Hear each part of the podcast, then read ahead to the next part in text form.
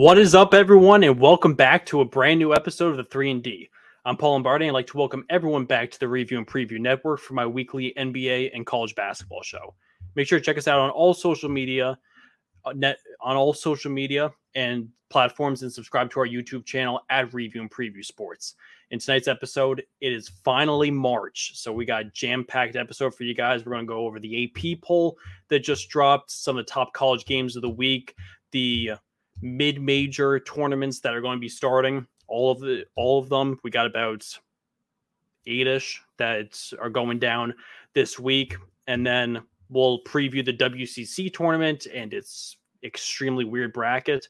And later on alec walt will be joining the show to talk some boston celtics. So hope everybody's doing well. Plenty of huge basketball going down uh, over the past you know week and uh, so on so forth. It's going to be an intense month. We are officially in March, ladies and gentlemen, the greatest month of the sporting uh, the sporting year, in my opinion. I mean, it would be nice if we had uh, if we had spring training baseball, something to look forward to in April. But you know, that's that's definitely not the case. We got a few comments here. We got Hank and Dictor. What's good? What's up, Hank? Review and preview zone. Henry and Dictor right there. Mike Ralston. Let's go Bulls let's go Hawkeyes. I'm telling you, you you got Bulls and um Bulls and an Iowa fan. You, you're you're living life pretty well this year. Uh, Iowa's definitely been exceeding expectations um intensely. I I thought that they weren't going to do much after lo- losing Garza and Wieskamp and all the rest of them, but Keegan Murray has been ridiculous, and we'll definitely be getting into uh, into him in a few. So jumping into some of the headlines of the week. Obviously, there's drama with the Nets and Lakers, so we got to go over it. The two most hyped up teams going into the year. Uh, the Kyrie Irving situation seems like it could be getting better, but not completely. As the as the rules came out that the New York City Mayor Eric Adams might be lifting the vaccine mandate, which means that Kyrie Irving can play. But one of the crazy things is that uh, Kyrie Irving. The one of the crazy things though is because Kyrie Irving hasn't been able to play, and other unvaccinated players have been able to travel in and been able to play. So that's you know create a lot of drama around the Nets. And then obviously Kevin Durant's out. They got a ton of injuries going on right now. Um, ben Simmons still hasn't played yet. He hasn't played a, a, second of basketball this season. So you're wondering what's up with them. And they they dropped another game last night. They dropped a game to the Raptors, um, and they keep falling further and further behind. They're in the play-in right now. You know, um, so it'll be interesting to see if they get fully healthy, um, how far they can go. They're definitely, in my opinion, you know, I think that they're a really loaded team and I think that they're built to win championships soon.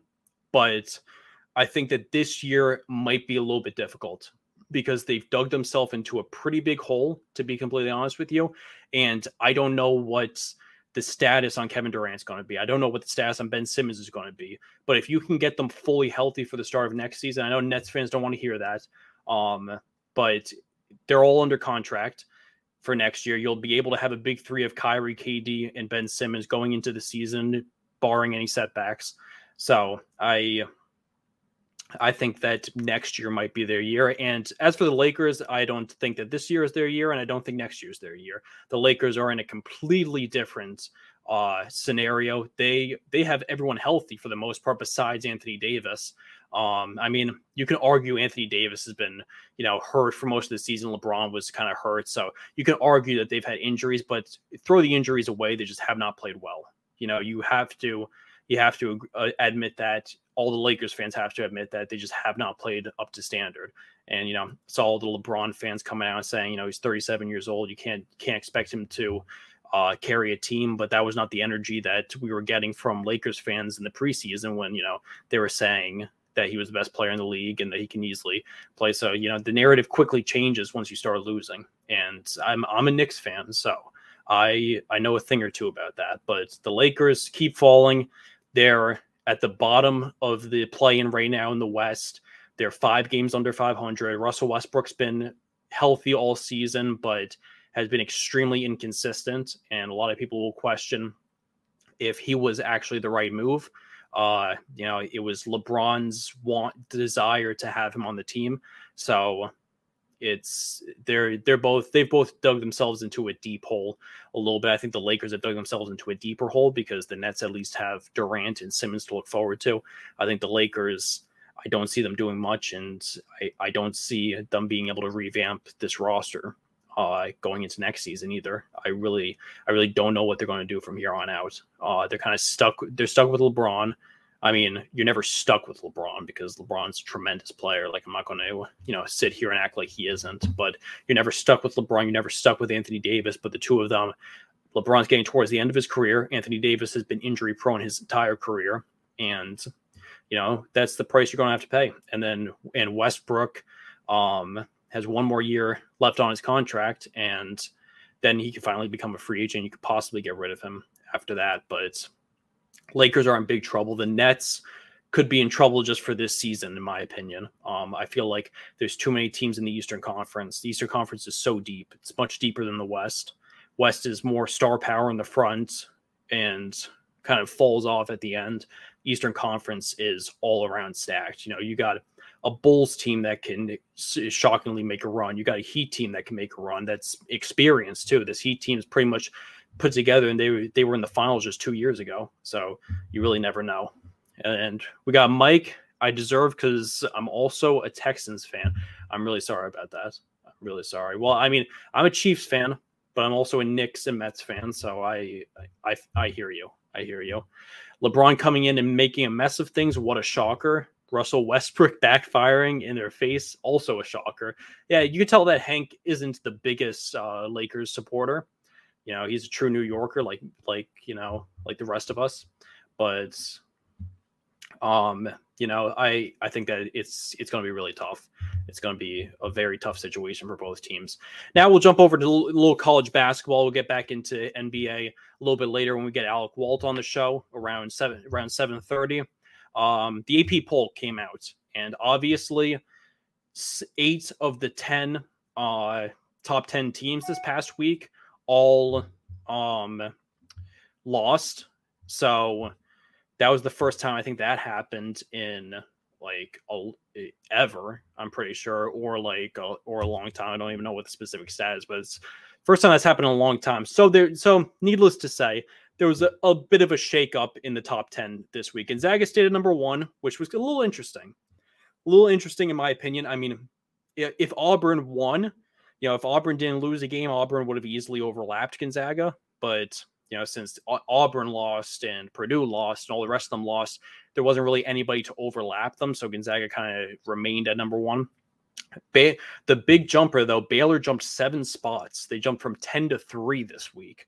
Um, after a couple of big wins, very interesting. They were, you know, in the top five. They were undefeated for a good portion of the season and then kind of fell off a little bit, but they jumped from 10 to 3.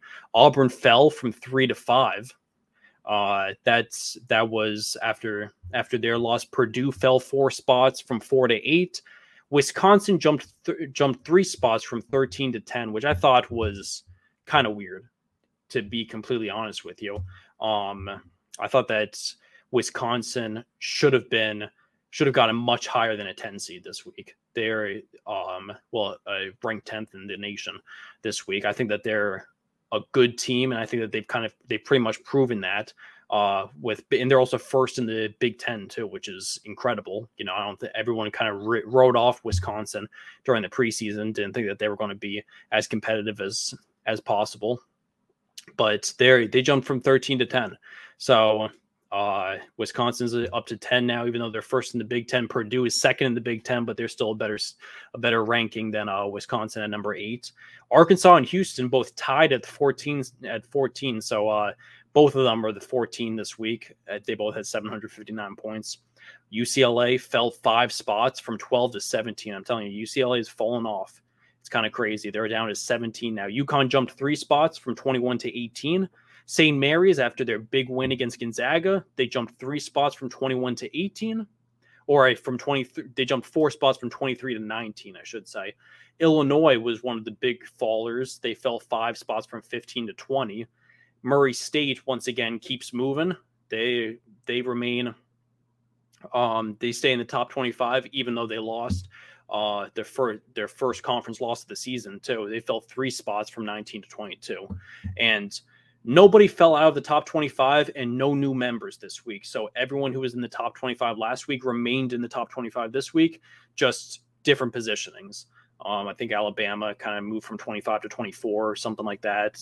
Someone moved down from 24 to 25. There, they, there was just a little bit of movement, but there's no new members in basically the final eight people because there will be another one next week. But um, conference play, conference tournaments start this week, and next week the uh, all the big conferences are going to start their conference tournaments. Then, uh, then a week from this upcoming Sunday is Selection Sunday, so that's going to that's going to make it interesting. Got trade LeBron to the Cavs. That's I'm telling you, that's that's been taking the world by storm.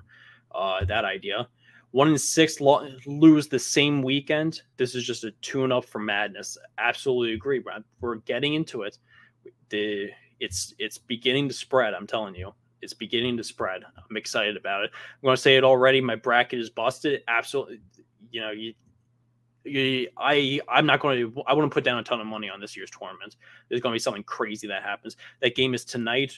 Who do you have in that Purdue, Wisconsin? I know that game is tonight. We're going to be, um, we're going to be going over that in just, just a couple, but who do I have in that game? It's tough. I'm going to going to say Wisconsin just because um, of their recent success. I'm a big Johnny Davis fan, and I think that they're going to they're going to kind of pull it out. I I have I have a feeling, but I'm also a big Jaden Ivey fan too, so very tough. So now let's jump over to the top college games of the week. We'll go over Purdue, Wisconsin, because that's of course part of it, but not including any of the games last night. We got tonight is a pretty decent slate. We got four games on here there tonight. Tuesday at 6:30, which is actually going on right now. You can tune in. Number nine Providence taking on number 11 Villanova. Last game of the season for for Providence. Um, this and then they're they'll be getting ready for the Big East tournament. Providence 24 and 3, 14 and 2 conference play.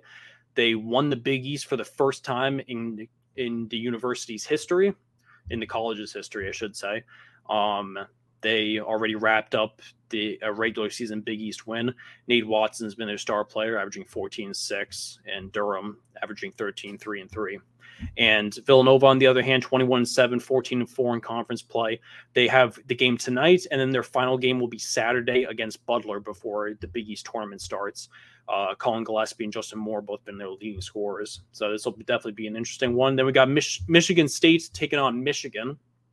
Uh, that's going to be a really good game. I mean, both unranked teams, obviously, but both are making pushes for the tournament. Anytime a Michigan State Michigan game's going on, you, you got to include it. So this, that's going down tonight at 8:30.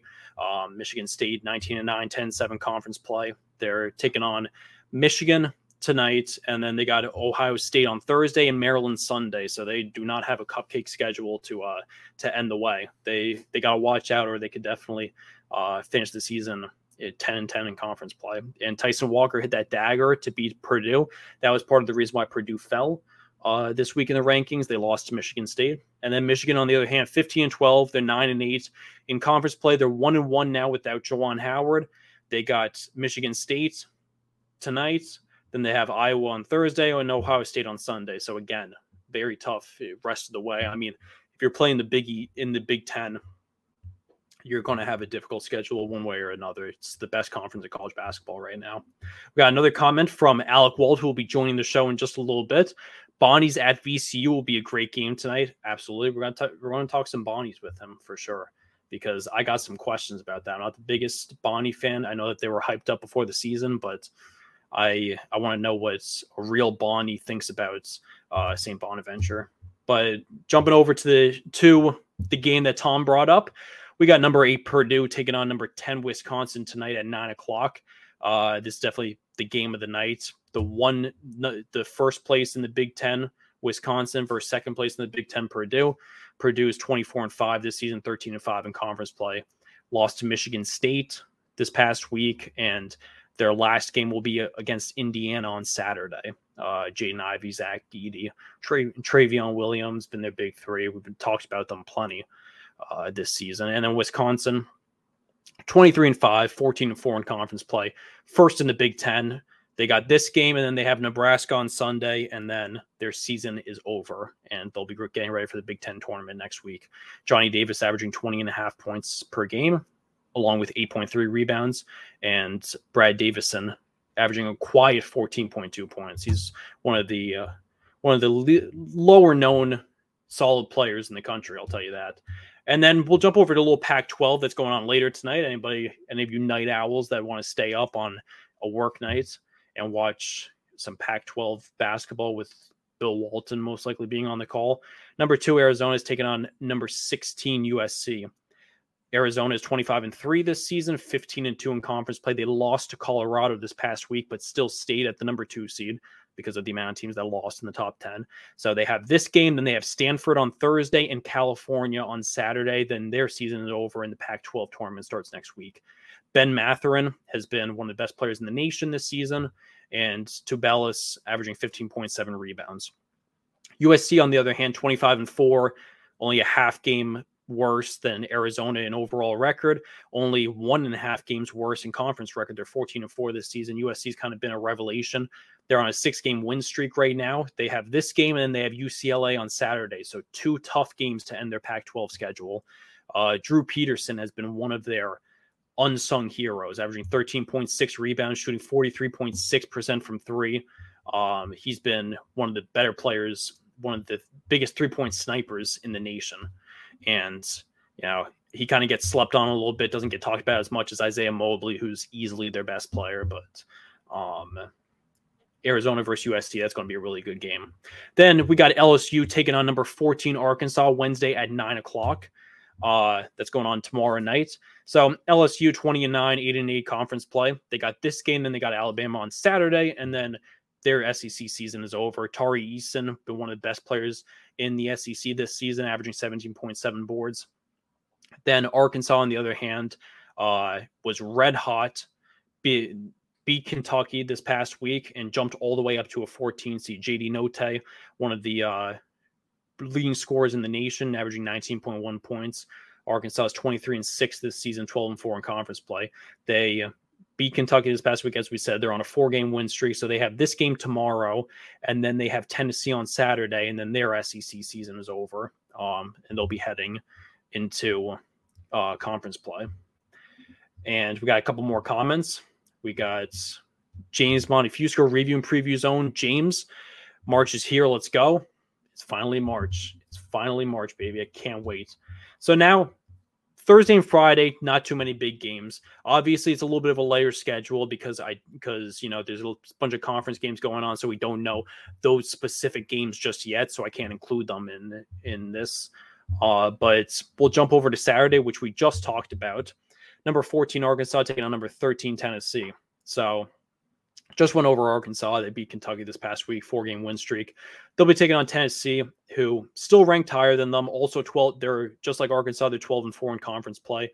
Uh, this will be their final game of the season. They take on Georgia tomorrow, which will be their second to last game. Then this game will be their final game.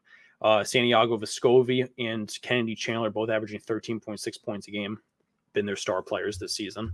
And we'll show a little love to some A10 basketball right here. Davidson taking on Dayton Saturday at 12:30 p.m. Final game of the season in the in the A10 for both of these teams. Davidson has both Davidson was in the top 25, fell out, but they've been dynamic this year 24 and 4 14 and 2 in conference play.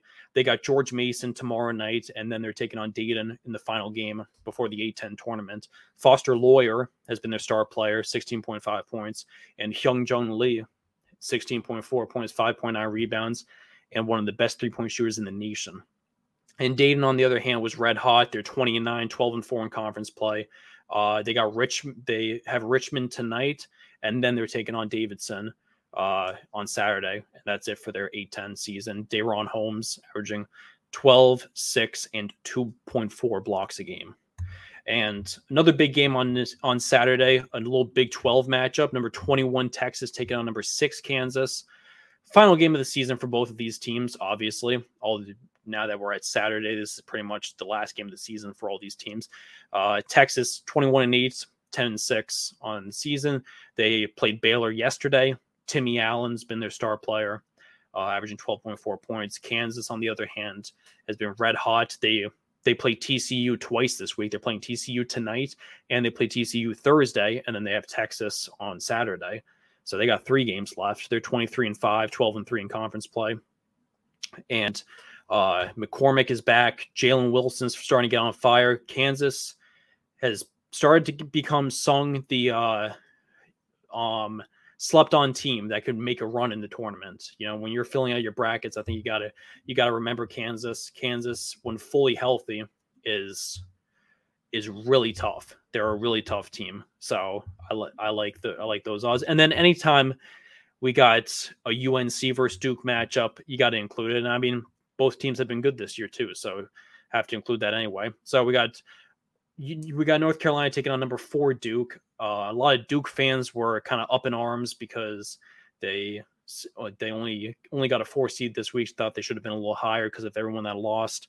Uh, they take them. They're playing Saturday at six o'clock. UNC 21 and 8, 13 and 5 conference play. Armando Bacot has been quietly one of the best players in the nation this year. 16.3 points, 12.5 boards and Duke 25 and 4 on the season, 15 3 in conference play. They're taking on Pittsburgh tonight. They're on a six game win streak. So they got Pittsburgh tonight and then North Carolina Saturday, and then they'll be getting ready for the ACC tournament. Paolo Banchero has is going to be a top three pick in this year's draft, averaging 17 points and eight boards. And jumping over to another Pac 12 matchup, we got number 16 USC taking on number 17 UCLA Saturday night at 10 o'clock. Uh, USC, we already went over, but UCLA 21 6, 13 and 5 in conference play. They're third in the Pac 12 now. They fell all the way down to the 17 to ranked 17th this week. Johnny Juzang's had an up and down year. Jaime Jaquez has started to get things going, but he's still been a little bit inconsistent. So it's going to be interesting to see what kind of UCLA team we get in this year's tournament. I mean, everybody after their deep run last year, everyone thought that they were going to be, you know, a, a perennial top five team in the nation this year, and they just haven't been able to keep it consistent enough. I mean, 13 to 21 and 6 overall record is not bad, 13 to 5 in conference play. It should be a little bit better than that in the Pac 12, especially with how much hype that UC, UCLA got. But this game will go down Saturday night at 10 o'clock. Another late game, another West Coast game for you guys to check out. And then we'll show the American Conference a little bit of love because Memphis has been red hot and Houston has been low key one of the best teams in the nation. We got number 14 Houston at Memphis, final game of the season for both these teams before the American Conference tournament goes down next week. This goes down Sunday at noon. Houston 24 and 4, 13 and 2 in conference play. They're taking on Cincinnati tonight. They play Temple on Thursday, and then they play at Memphis on Sunday to wrap up their season. Marcus Sasser has been out for the year, who was their star player, but Kyler Edwards has really stepped up and become their star player, averaging 13.6 points and 5.9 boards. Memphis, Memphis got off to a little bit of a bad start. People were questioning uh, Penny Hardaway's job again, especially with all the recruits that he was able to bring in, but they've been able to figure it out to, for the most part. They're 17 and 9 on the season, 11 and 5 in conference play, third in the American Conference right now.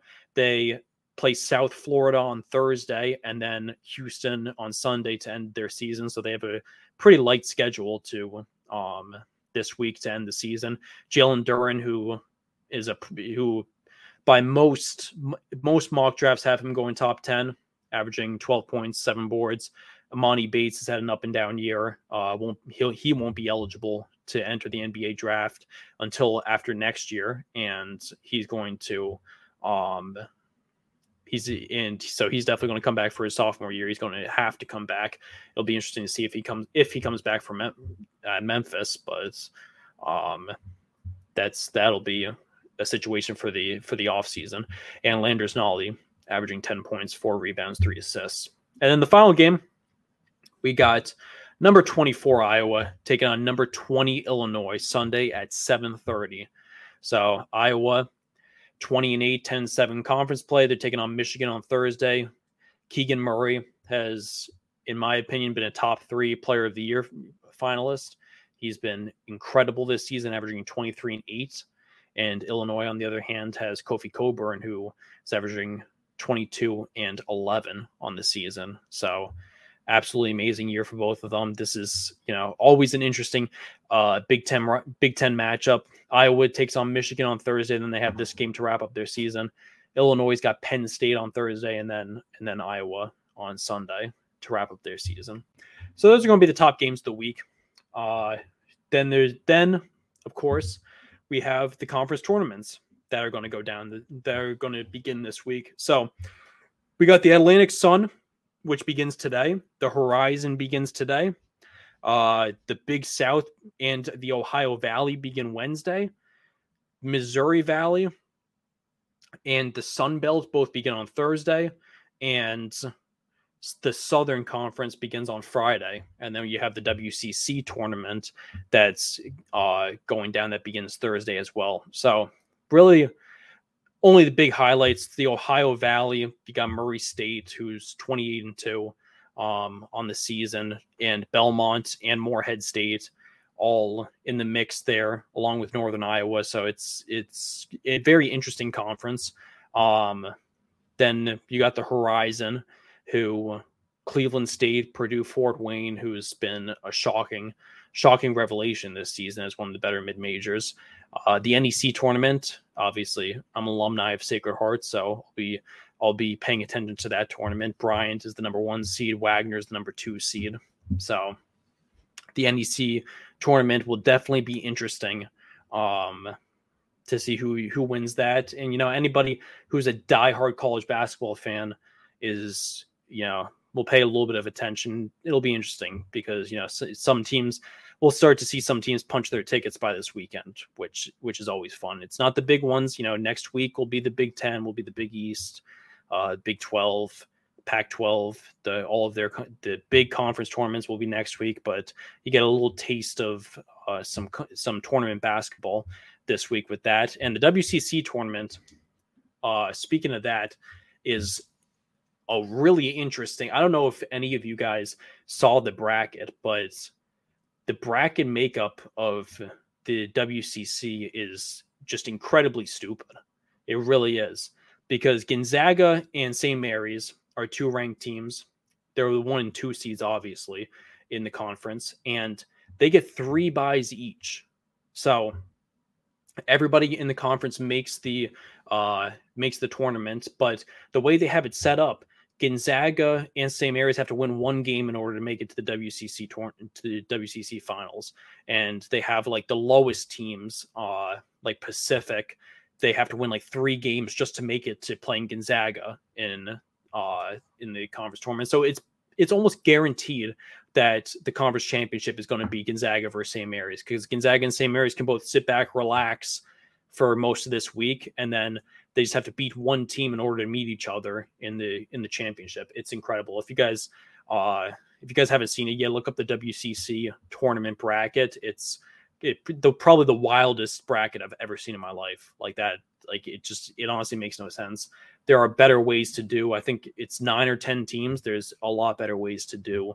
Um, you know, a bracket if you're including all ten teams. Obviously, it's an uneven number for for a bracket, but it's it's it's crazy. It's basically it's almost completely rigged. Not not like anybody, even if they had a full on bracket and you know, not like anybody was going to pick off Gonzaga or St. Mary's. You know, th- those two teams were pretty much going to make it to the finals. Um, they've been running through the WCC like crazy this season, but um, besides that, there there's really not too much.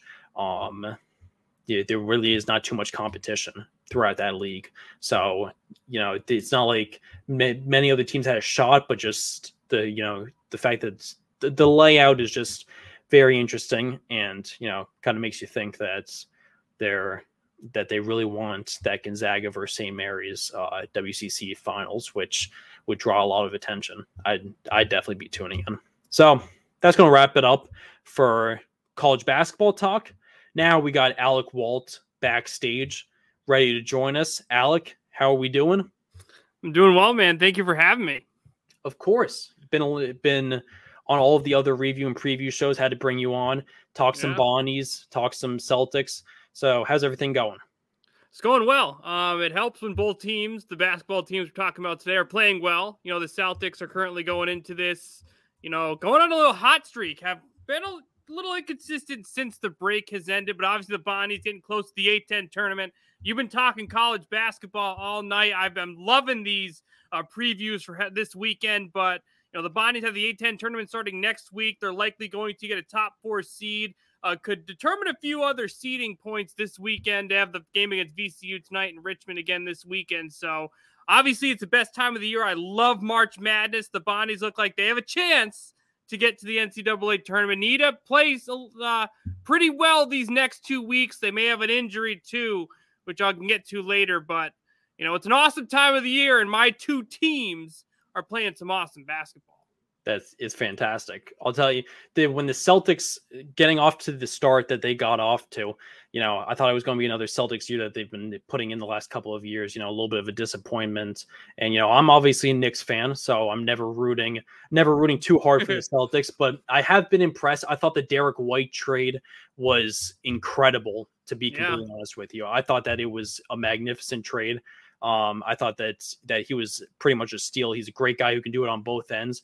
What are your thoughts on the Celtics revived team during the after the trade deadline, the Derrick White move, and yeah, how they can attack the Eastern Conference? So the thing with the Celtics is when the season started, like you mentioned, they were inconsistent. You know, they had a brand new head coach. Uh, they were getting out coached on a nightly basis. They were not playing team defense. They were playing isolation basketball you know, there were times Ime would look down his bench before they made some adjustments, having no idea who to put in the game. And that's not exactly his fault. I don't think his bench options were the best, but it took a while for Ime to truly evaluate his roster. You know, there were some young guards who had the opportunity to take a spot on this team, and none of them really did. Um, yeah. There were, you know, Grant Williams was playing here. That we didn't have a consistent backup big man coming off the bench because we started Al Horford and Enes didn't get that much playing time, so their lineups were kind of all over the place. When Tatum would play the four, they were at a huge defensive disadvantage. Their chemistry defensively at all wasn't there. And when the Celtics finally started to shrink their bench and trust about a group of eight players they completely took off. Now, this Celtics hot streak started before the NBA trade deadline, and them playing well in that stretch is why I believe he traded the assets to get a Derrick White. Because when you looked at the Celtics before the trade deadline, they had a set group of eight guys that were playing. It was yeah. the starting five, which has not changed. And then off the bench, which is obviously different now, it was Schroeder, Richardson, and Williams. They've mm-hmm. now improved. They needed to get bigger. They needed to improve defensively, the ball movement as well. They made some adjustments there, but the Celtics, what they pretty much did at the deadline was improve that eight man rotation that they finally found. Now, they do have some other guards getting playing time. Peyton Pritchard, Peyton Pritchard has been playing much better lately, but you know, when you look at the Celtics, they finally committed to moving the basketball. Uh, we've seen, uh, you know, Brown and Tatum starting to work together, which we haven't seen very often. Um, they're they committed to the defensive end. Horford and Williams looks like one of the better defensive front courts in the league with Smart, who's one of the better on-ball defenders in the league. And then you add Derrick White, who's playing a six man role and will probably stay in that role throughout the entire year, who only helps with the with the playmaking and very solid defensively. It can play both the one and the two wherever you need him when the Celtics like to move some of their rotations around. So it, it was inconsistent at the start. They finally figured out their identity defensively. They improved it with that identity at the deadline. And now they look like a team that can make some noise here in the East. I, am I'm impressed. I did not think the Celtics were going to be this active because I don't yeah. know how many times you listen to me talk about the Celtics. I talk with Kyle Russo all oh, the yeah. time, both on and off the air. I was saying, why give up the assets when you're not a very good team? I mean, they were clearly below the elite class of the Eastern Conference. Now, I still think yeah, they are. I think they've moved a little bit closer here with how they've been playing in the last couple, with about month or so. But you know, I was down on them. They finally figured it out at the perfect time, and you know, now they're pretty competitive in a, like you've said earlier, wide open and extremely deep Eastern Conference. Absolutely. And I think that that that was like the main key is that they didn't want another play in, you know, they didn't they want to start to submit to cement themselves in the playoffs consistently being a top 7 team. So yeah. I totally like even even though I don't see them be they're not in the same class as the Heat, as the Bulls, as the Bucks, you know, the Nets if they're fully healthy. But again, like I said at the beginning of the show, I don't even I don't think the Nets are going to be much of a force this year, to be completely honest with you, because I don't think that they're that they're going to get fully healthy and they've kind of dug themselves too deep of a hole that I'm not sure they can make a true run.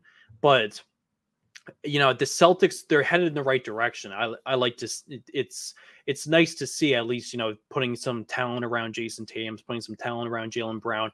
Robert Williams has been uh, one of the big uh, improvements throughout this year, which I thought was was fantastic because I've been saying for years that you guys need a legitimate big man, and Al Horford kind of revived his career after the trade, which which was pretty amazing after playing being stuck in Oklahoma City all all last season. And Robert Williams is now becoming a legitimate big man in the in the league. So you know, I thought that you guys had you guys had a bit of an issue with the big man situation, but it's almost pretty much solved now. But it's it's it's kind of a work in progress. I definitely agree with that. Yeah, I mean their defense, no matter front court, back court, wing, didn't matter. It was awful. And yeah. I, I, think they finally figured out the best way to use Al Horford. Now we know Al Horford's getting older. He's not a true five. He can't do with it physically like he used to, and that's what they were relying on Robert Williams to do. But you know, Horford sets the defense. He's the glue guy there, and ever since Horford's really stepped up his game defensively, Robert Williams has been unstoppable. Now, Williams is very undersized. He's about six eight, six nine for a center, which is short, but yeah. he has great leaping ability and he's a very smart rebounder, good shot blocker. So he's finally been able to play like a you know, you know, free center. I don't really know the best way to say it, but like he's been, he's kind of like broken out. He's finally starting to play loose and be the true version of Robert Williams. So it's been great to see. I mean, him stepping up big time in the front court has helped the Celtics a ton. And, you know, when you get that quality defense, that flow, it's really eh, Al Horford's presence wherever he's been has helped out everyone defensively because when you look at the Celtics right now, you know, White, Smart, Brown, Horford, and Williams, or and even Grant Williams, Daniel Theis, all of them are above average yeah. defenders for their position. The only one that Absolutely. really isn't is Tatum, and he's not yeah. a defensive liability. Now, yes, when he yeah, switches exactly. to the four and they play super small, teams switch and can abuse it. I mean, let's be real here. That's really where the mismatch is in that situation. But you know, the Celtics needed to play to their strength to build an identity, which they did not have, and they finally didn't. And Williams has been a huge part of it because he looks like a true force. Even though at times he's looked undersized, he's been able to step up and be a huge factor here for the Boston Celtics. I I completely agree. So jumping over in the Eastern Conference, who do you like the most? Who do you think is poised to make the the biggest run? Do you have faith in the Nets? Do you have faith in the Bucks making a possible repeat? Who who stands out as you know one of your one of your top guys? Well, obviously, I like the Bucks. You know, when you look at Giannis Antetokounmpo, he's such a mismatch. They have great three point shooting. They improve their front court presence. At the trade deadline. I mean, they have a very complete team, very well coached.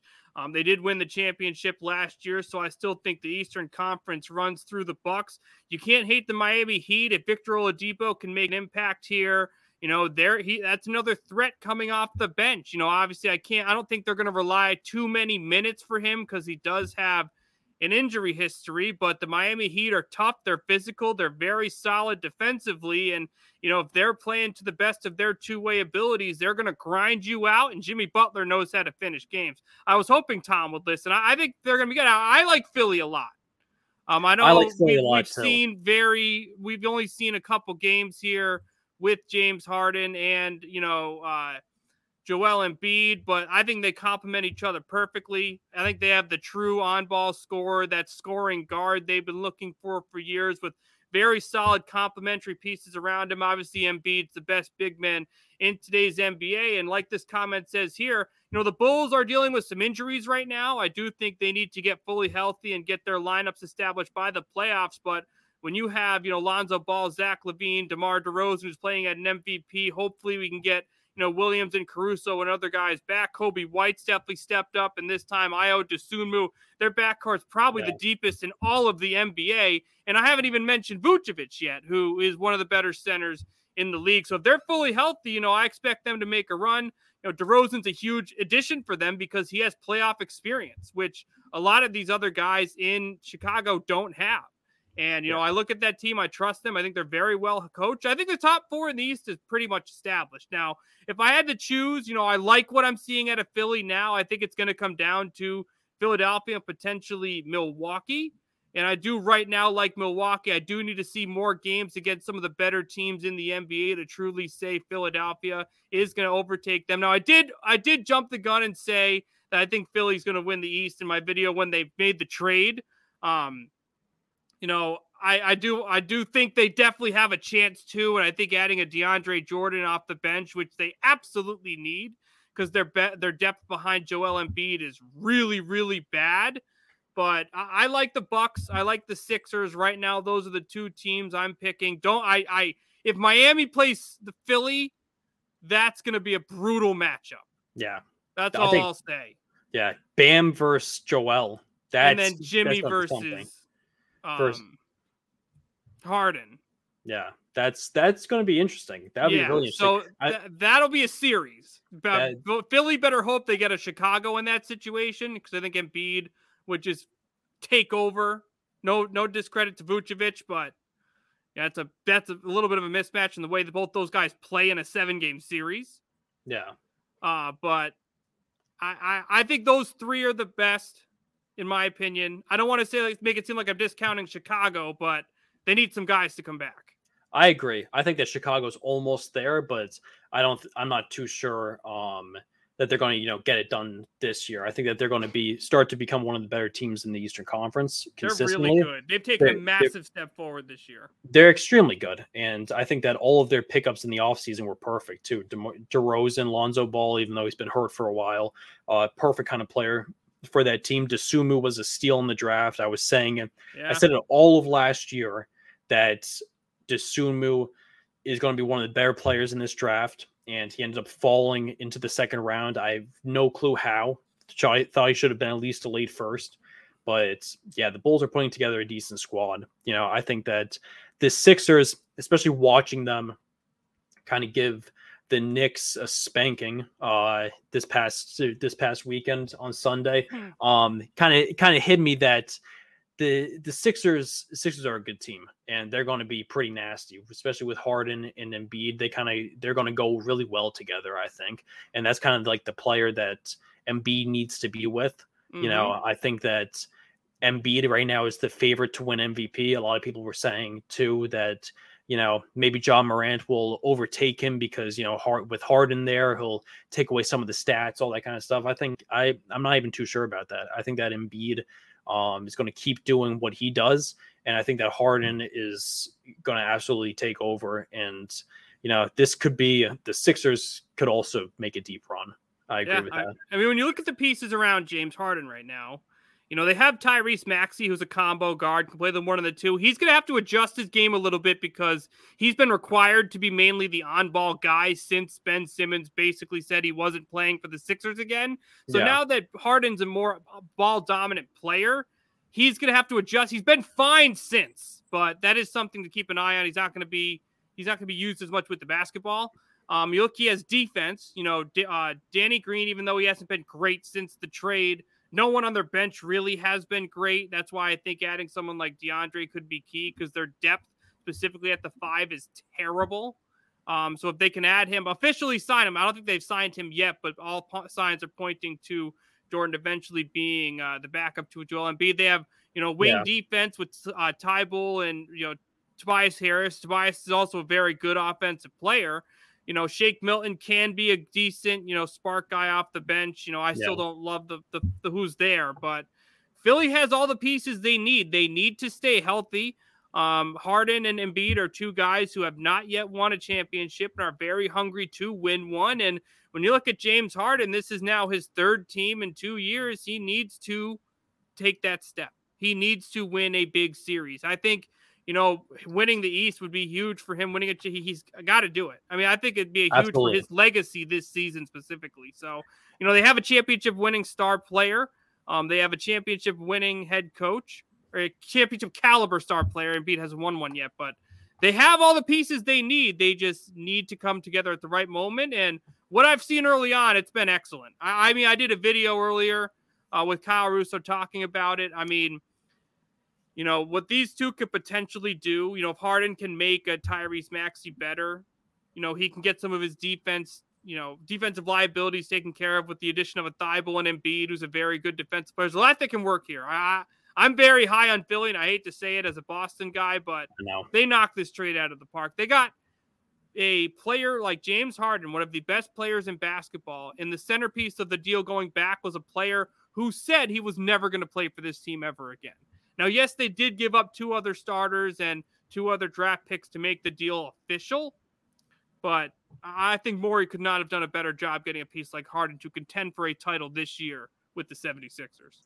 I completely agree. And I think that James Harden, too, um, has become kind of like one of the big jokes of the NBA, especially with, you know, the way he left the Rockets and then the way he left the Nets. He can erase all of that instantly with yeah. a championship with the Sixers and kind of flips his legacy very quickly.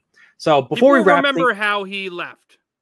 Oh, absolutely. He basically yeah. said he was going to Philly and the deal happened. Like it was there there was something a uh, little there, there was something off with it, which is yeah, you know, definitely definitely an interesting thing. But before we wrap things up, the Bonnies. We got got to get your opinion. Hmm. A10 tournament coming up. How do you feel how do you feel about them making the tournament? What's going on? What's going on with Kyle Lofton too? Kyle Lofton's uh, one of the better guards here in the Atlantic 10. He's he's the leader of the Bonnies. You know, he's a guy yeah. that gets a lot of assists per game. Um, you know, he's a guy that the Bonnies gonna have to rely on a ton here if they want to make a run. Where I'm concerned with the Bonnies, and I don't want to start here, but I have to, is their best player, Osun Osunniyi, uh, their defensive, you know, rock star. They're one of the best defensive, likely defensive player of the year in the Atlantic 10, had a pretty bad ankle roll the other night, you know, um, against St. Joe's, and he was did they put he put no weight on it. Now I don't expect him to play tonight. If he's someone who needs extended time off, it could really affect the Bonnies because they don't have as much depth, you know, in their front court. Osun's a player they need playing to the best of his ability if they want to make a run here. But they are a very experienced team. You know, with Osun, they have five senior starters on a team that played in the NCAA tournament last year. Uh, they've won six consecutive games. They have a game tonight against VCU, who plays not the caliber of an NCAA tournament team, but you're getting closer when you play a team like VCU, one of the better teams in the Atlantic 10. And, you know, you're going to need to win these tough physical games if you want to make a run in this tournament. And you look at the A10 right now, you got Davidson, Dayton, VCU, Richmond, St. Louis, all teams that are very competitive. And I'm not too scared of St. Louis. They're a team that can grind out wins. So if you have a bad shooting night, they can definitely beat you. But Davidson's one of the better shooting teams in college basketball. Dayton's extremely yeah. well coached. Um, you look at a team like VCU, they're physical and they've been to the tournament often. They grind out wins as well. They play full court press pretty much all game. That's been the Shaka Smart way, and all his assistants who've been there ever since. That's exactly the way they coach their teams. Richmond is, you know, very good from a guard perspective, but the Bonnies have the most experience from any team here in the Atlantic 10. They're playing their best basketball right now, but if there's no Osun, I think they're going to have a lot of trouble because he's their most important player defensively because they've really stepped it up defensively in this current hot streak, and a lot of it had to do with their presence, having the best five defensively in the Atlantic 10. So if he's gone, ooh, it's going to be tr- trouble in the conference. But if he's there, I think the Bonnies, I wouldn't be surprised if they were the favorite or nearly the favorite to win the conference with having five senior starters. Absolutely. I think that uh, the A10 is going to be a very interesting, uh, very interesting tournament. We also yeah. got Tom Skavetic breaking some news for us. Oh, God. Jaylen Brown just went down non contact injury. So that's going to be something that we'll have to do some research with af- after the show. Hopefully, uh, there's nothing bad there, but it's that's going to wrap it up for tonight's episode. I want to thank everyone who tuned into the Review and Preview Network to watch another episode of the 3 and D and to all those listening via podcasts, YouTube, etc. You can also follow the show on Twitter at the 3 and D Alec. Thank you so much for coming on. Where can the audience find you? So you can find me on my channel is on YouTube only. It's called Down the Block Sports. Um, I host a show called The Alec Waltz Show. Keep it extremely simple. I do, you know, try and do an interview every week or so. I have guests on. Recently, I've had Kyle Russo here from Review and Preview Sports on very frequently. I talk about everything, you know, football, basketball, you know, baseball, hockey. You know, about too much baseball recently, of course, with this lockout, yeah. and now even more news. And maybe, maybe I'll do a video on that sometime soon. But I cover all major sports. Hopefully, do some college basketball, NFL draft coming up. So, you know, give me a follow. I love to talk sports. I got about 687 subscribers right now. Uh, getting a, about a week or two, actually a week from today, away from my one year anniversary. So, uh, please, if you're listening, give us a, me a follow or subscribe on YouTube. It's Down the Block Sports everyone go check that out. Everyone give a subscription. Alec does a great job over there. Um, yeah, the baseball news ruined my day. I'll tell you what. When I when I saw that, I was following it along all day at work, and my God, I yeah, because you you like my my work for MLB Network Radio. Th- that's right. You work for MLB Network, yeah. So these last couple months, I've been having to produce three hour shows, and there's been a lockout. So it's been challenging. I cannot wait for this to be over. Yeah, absolutely. Hope everyone enjoys the rest of their week and stay tuned for more updates and brand new episodes coming every Monday at every Tuesday at the new time, seven o'clock. We were Monday at eight thirty. Now we're Tuesday at seven. Have a great night, everyone.